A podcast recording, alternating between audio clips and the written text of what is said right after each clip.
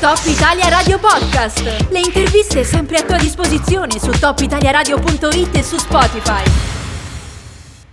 Manca poco a Ferragosto, mancano tre giorni, è la settimana culmine dell'estate da un punto di vista turistico e noi per l'occasione abbiamo contattato Filippo Gerard, presidente della DAVO, ovvero l'Associazione Albergatori Valdostani. Buongiorno Filippo, ben trovato. Buongiorno a tutti e buongiorno a tutti i radioascoltatori. Allora, prima domanda, come va Ferragosto in termini di prenotazione? Mm, siamo diciamo pieni in Valle d'Aosta?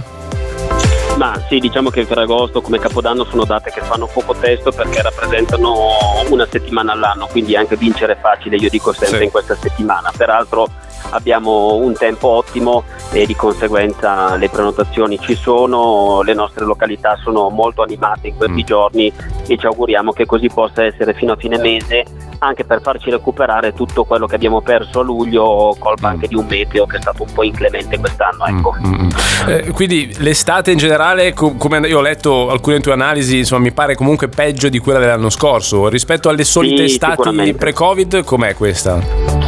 Ma allora diciamo che l'ultima estate pre-Covid era stata quella del 2019 che era stata sostanzialmente già un'ottima stagione.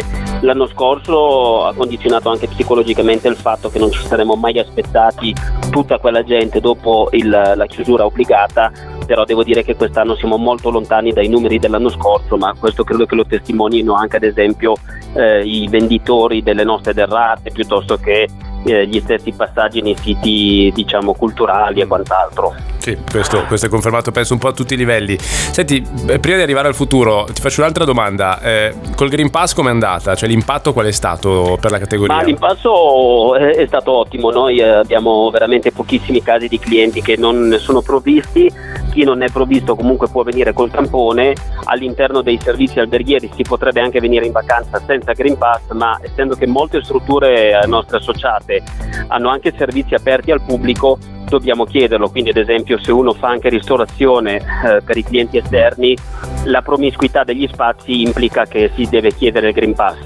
Detto ciò, eh, i clienti che ne sono sprovvisti sono veramente pochissimi, eh, anche dopo un confronto fatto con tutti i vari rappresentanti di territorio, è unanime diciamo, il giudizio che si respira un grande clima di collaborazione, Mm. eh, i clienti in molti casi sono contenti che noi li controlliamo perché questa è una garanzia anche per loro e questo secondo me deve essere un monito per la stagione invernale che dobbiamo andare verso una stagione invernale che sia rappresentata dalle certezze e se il Green Pass può rappresentare la certezza per farci aprire impianti di risalita a pieno regime, Mm. alberghi, ristoranti e quant'altro, questa deve essere la strada da perseguire perché non possiamo permetterci un'altra chiusura. Perfetto, hai già risposto alla domanda sul futuro direi, questa è un po' la linea che, che garantirebbe sicurezza dal vostro punto di vista, mi pare di capire.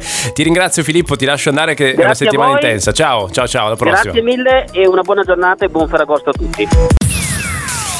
Top Italia Radio Podcast. Le interviste sempre a tua disposizione su topitaliaradio.it e su Spotify.